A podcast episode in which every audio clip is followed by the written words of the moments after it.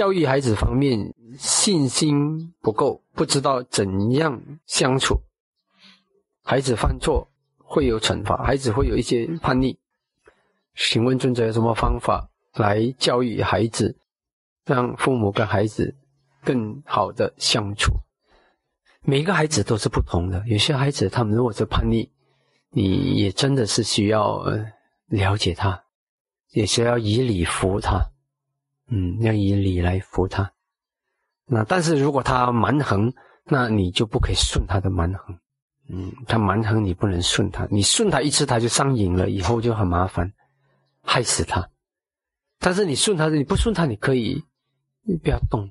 其实父母教孩子是蛮好教，不是真的那么恐怖的啦。只是现在的父母有些时候因果关系没有搞对。是是，有些时候孩子他只要哭哭闹闹，哎呀，就是顺他一点，让他一点，原则问题抓不紧，所以孩子就会胡闹。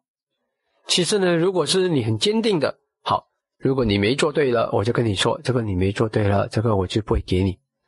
其实很多资源都在父母的手里，有什么难办？不是很难办，你掌握资源嘛，孩子还不会赚钱嘛，所以你只要说。对的，我就你把那个那个规则定下来，你很坚定的守住，这个对的，有这个才有这个，为什么要有讲理？那，你你可以跟他讨论啊，这样子合理吗？合理吗？然后如果他说不合理，不合理，你就讲合理的给我听。那你训练你的孩子跟你讲道理，那如果他孩子讲道理讲对了，那你要你要尊重他，支持他。但是如果孩孩子，不行，我就要闹。那你就对不起了，你闹你闹吧，你闹我就掌控资源了，对吧？啊，你不可能嘛，你不可能闹输他孩子嘛。他闹你就说你不能，你闹就是我亲亲我也不管你，但是资源就是不给你了。孩子总要跟父母要钱嘛，对吧？很简单，嗯，不动摇，不可以给他闹到成功。你跟他讲，你你只能够要做对，我才会接受，没有做对是不能接受的，嗯，不会接受，你不给。我是爸爸，或者我是妈妈，怎么几次轮到轮到孩子来乱？这是不能够乱，对吧？嗯，这是很重要的一点。所以这个时代很混乱，这个时代有一种都是宠的那样，即使是在有些时候在国家的领域也是。你看有些时候人们现在的人哪里就走走程序，是不是都是闹的，都是闹的。现在的都是在闹的，是不是？嗯，都不讲道理的，不讲规则的，嗯。闹的规矩怎么可以这样子？你一定要照程序。那真正的角色不可以说你你比较说蛮横你就得到，这样只会害死人。一个国家也是一样，一个家庭也是一样，不可以用蛮横讲道理啊。那是如果父母不给孩子讲道理，用蛮横用强权啊，那不好。我掌握资源，你要听我的，这也不不好。这样子对孩子孩子的成长不健康。你就看我跟你讲道理，为什么要这个？你要道理要能要有智慧去服他，让他幸福。然后呢？啊，如果不讲道理，就是我根据我的认识啊，如果是在领导学里面，你一向非礼去服，其实就是败坏的第一个的开始，一个种子。不合理的事情你去服，你就是完了。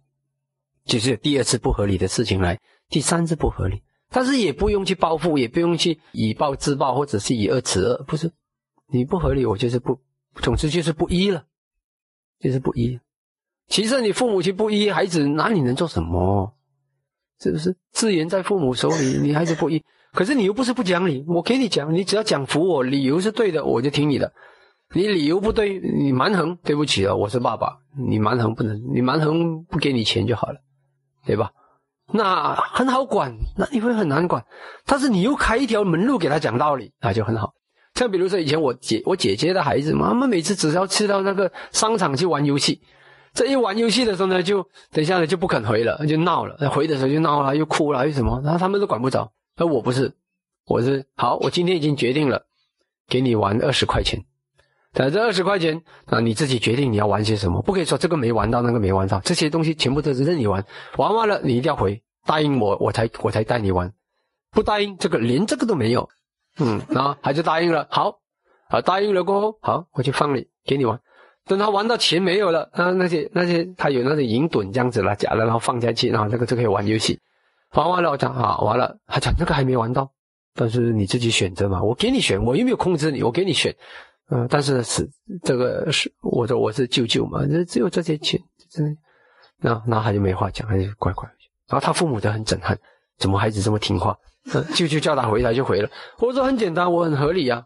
我说我陪你，我给你，你只能玩二十块钱，再多就没有了，不能闹啊。他自己选择，他自己要玩哪一个，他选择。如果你替他选的，叫他讲，你看你叫我玩那个，现在我这个没玩到。啊，我说你自己选，啊是这样子。所以养成一个习惯，呃，那个小的他也是，他就是那我跟他说，这个不可以乱跑，这些车在车路上你很凶的。那个你等一下，小孩子给车撞倒怎么办？或者不会乱跑，这个你只能在这个草地上玩，你不会走到路上。他不，他故意试探我的底线，就爬上去玩一下，我就进去。好，我说了，嗯，你再你再犯一次的话呢，我就不带你去几十几次去去游玩，我就不让你跟了。他又在试探我的底线。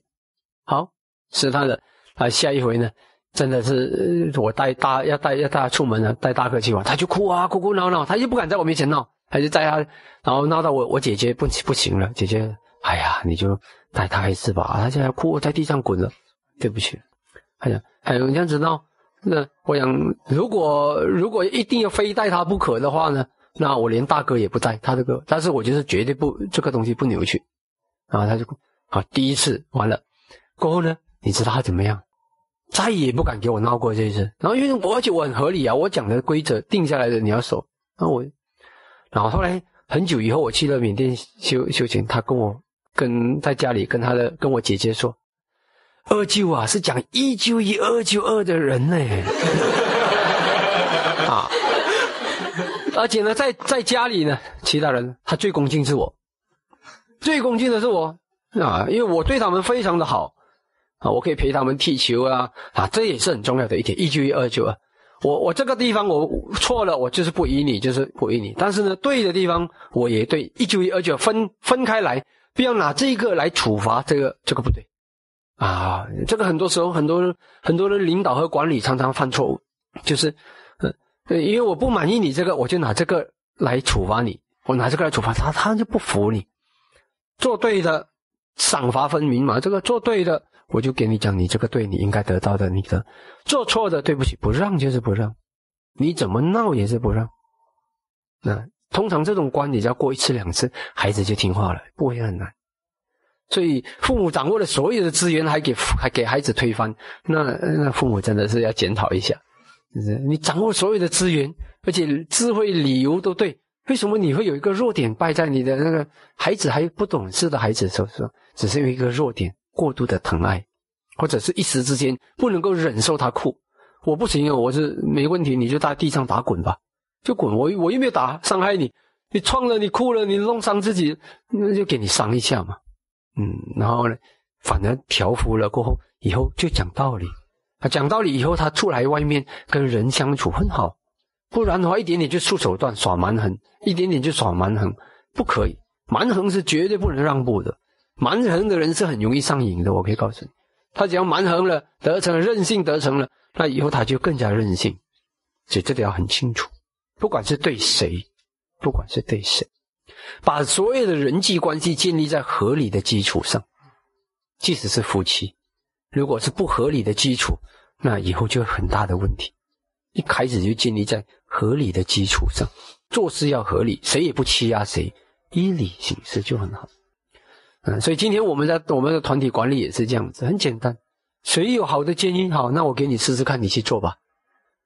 啊，那你自己去做，把结果交出好的成绩来就好了。啊，是这样子，所以大家也会讲话也就比较合理，是不是？如果我只是给建议，把建议推给人家，让人家去执行，错了我不用负责，那还得了，对吧？所以把因果关系明显化，那就很清楚。嗯，有错的就不能了，不要去，千万不可以奖赏一个错误，这要记得一点，不可以教孩子是不可以奖赏一个错误，所以自己的因果之见要清楚，哪一个是对的因，然后你带领你的孩子，带领你周围的人，你领导，你才会做对，他也会服你。